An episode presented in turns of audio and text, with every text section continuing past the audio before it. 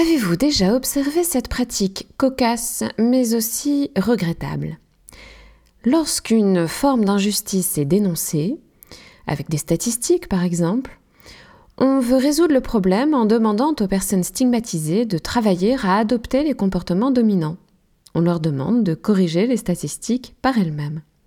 De sorte que la remise en question des normes en vigueur, celles qui sont à l'origine des discriminations sociales, semble impossible et même non désirable. Par exemple, on veut résoudre le problème de l'invisibilisation des femmes dans les médias en leur demandant d'accepter de s'exprimer avec le même ton et la même assurance que celle des experts en place.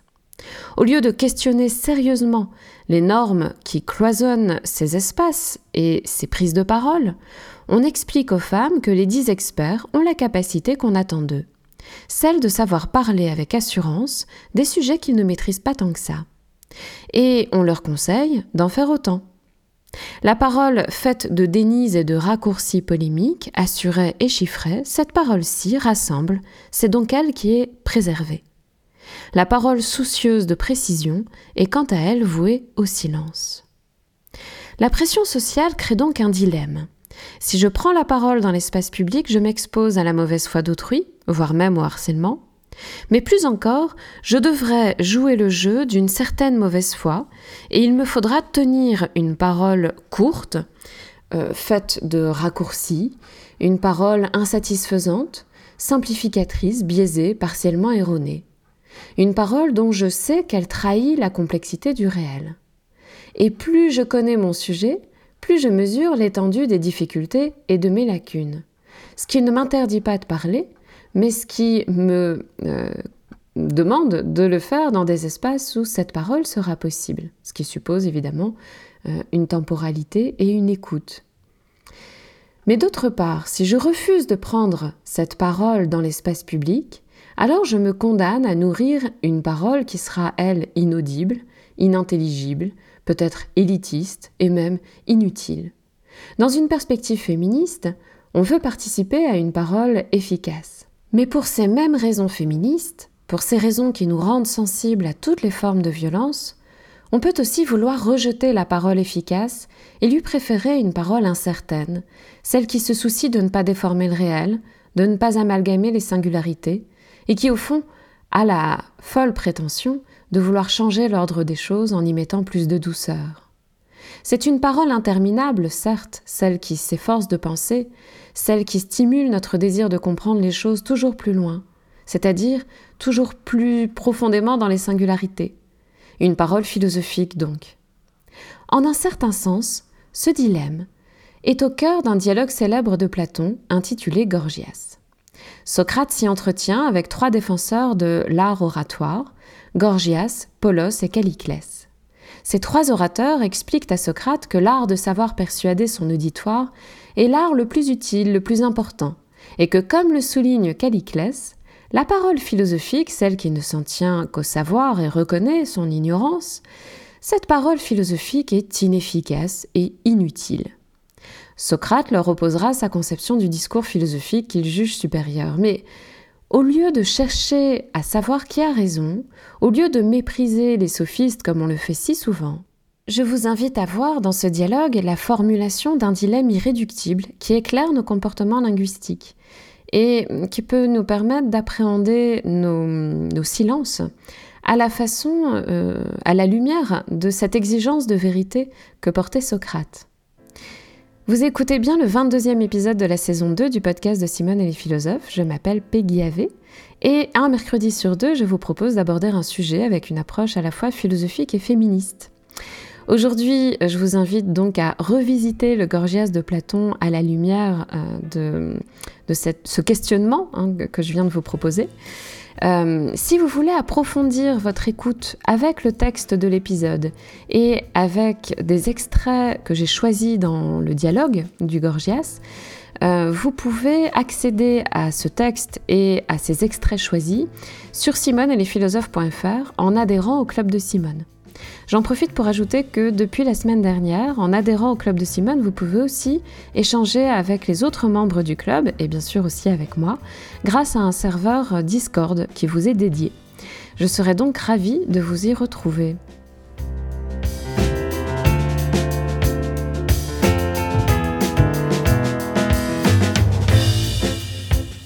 Nous sommes souvent confrontés à des situations où, pour prendre la parole, il nous faut d'emblée renoncer à penser aux détails de ce qu'on dit. Or, ce sont souvent ces situations qui sont déterminantes pour notre position dans la société.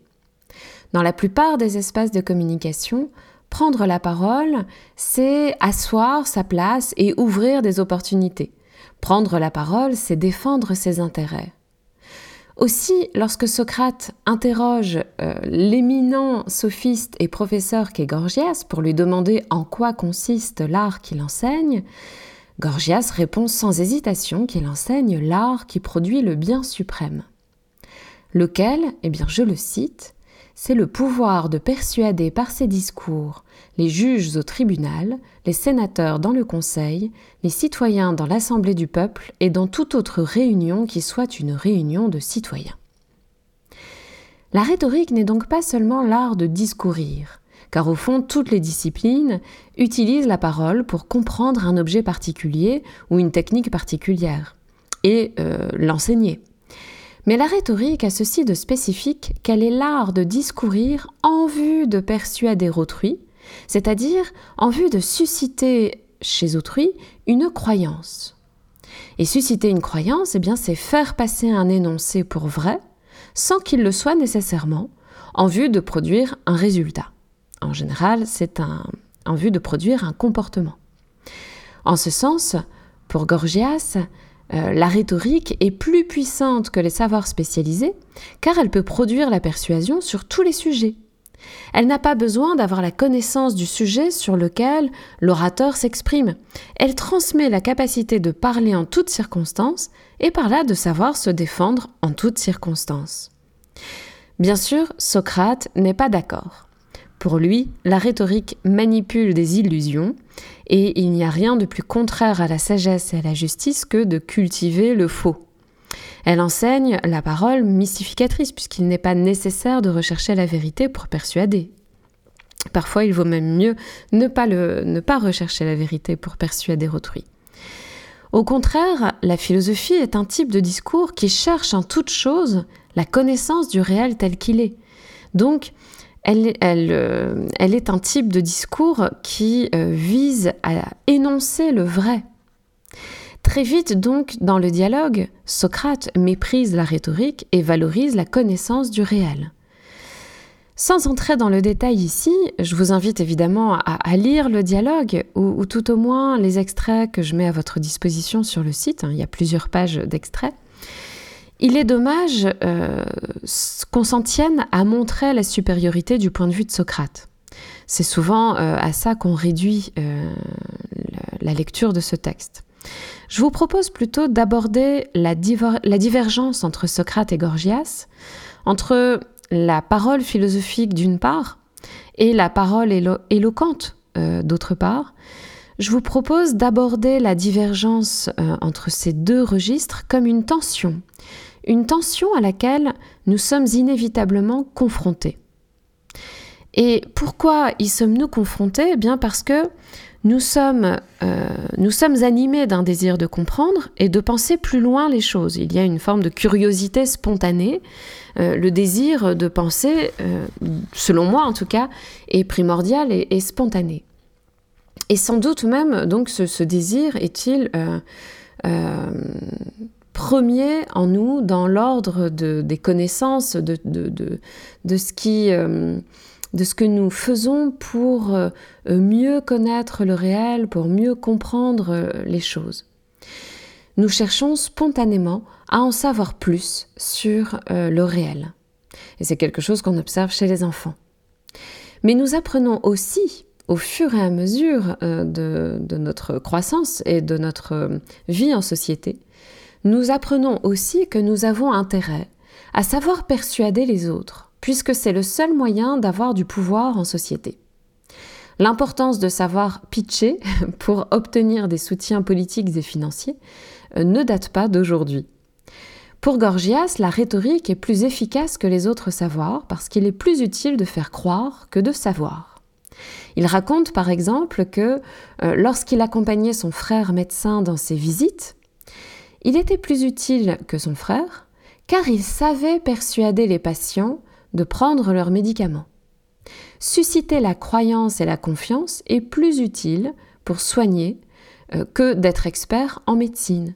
Et dans tous les registres de la vie, eh bien, le pouvoir de persuader est un moyen d'avoir un ascendant et de susciter des comportements qui euh, sont utiles euh, pour les autres et ou pour nous.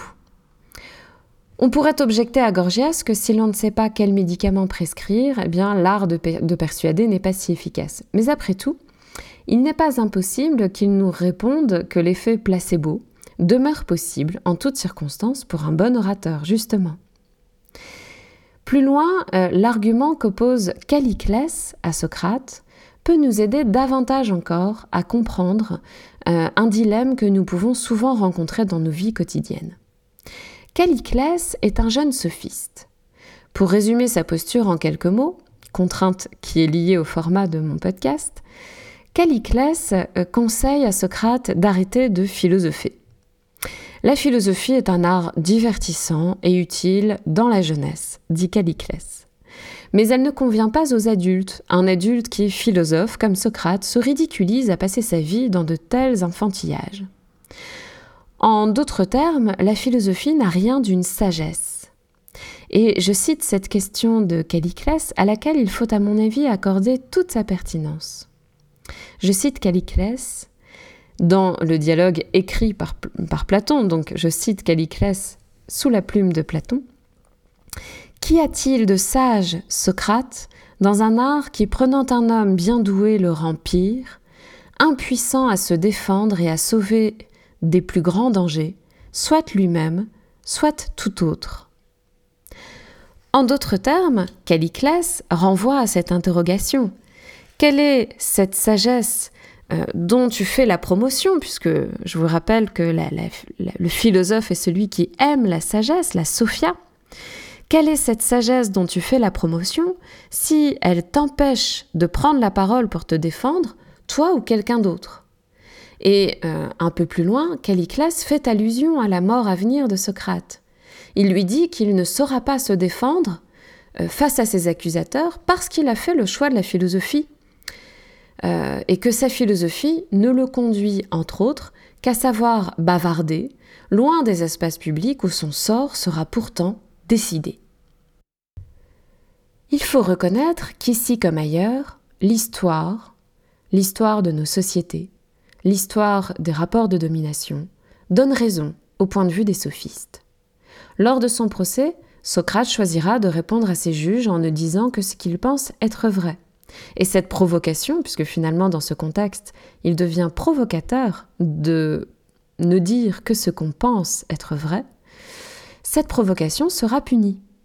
Il choisira de ne pas se défendre, donc de mourir, au nom de la vérité et de la gratitude qu'il a envers les lois. Mais revenons à son échange avec Caliclès dans ce dialogue intitulé Gorgias. Si l'art de savoir bien parler a une utilité, ce doit être celle d'avouer les injustices qu'on a commises, dit Socrate, et non celle de savoir se défendre. Car pour Socrate, il vaut mieux subir l'injustice que la commettre. Et si on l'a commise, cette injustice, il vaut mieux être puni pour euh, corriger le désordre que cet acte injuste a commis euh, dans notre âme. Bon, alors je vous passe les détails euh, de cette conception de la justice qui est bien sûr le fil directeur hein, du dialogue. Mais voilà, il vaut mieux pour Socrate subir l'injustice que la commettre. Et si on l'a commise, eh bien, il vaut mieux être puni. Donc, il n'y a pas d'intérêt à manipuler la parole pour se défendre. Et le discours vrai, celui du philosophe, euh, est préférable en toute chose.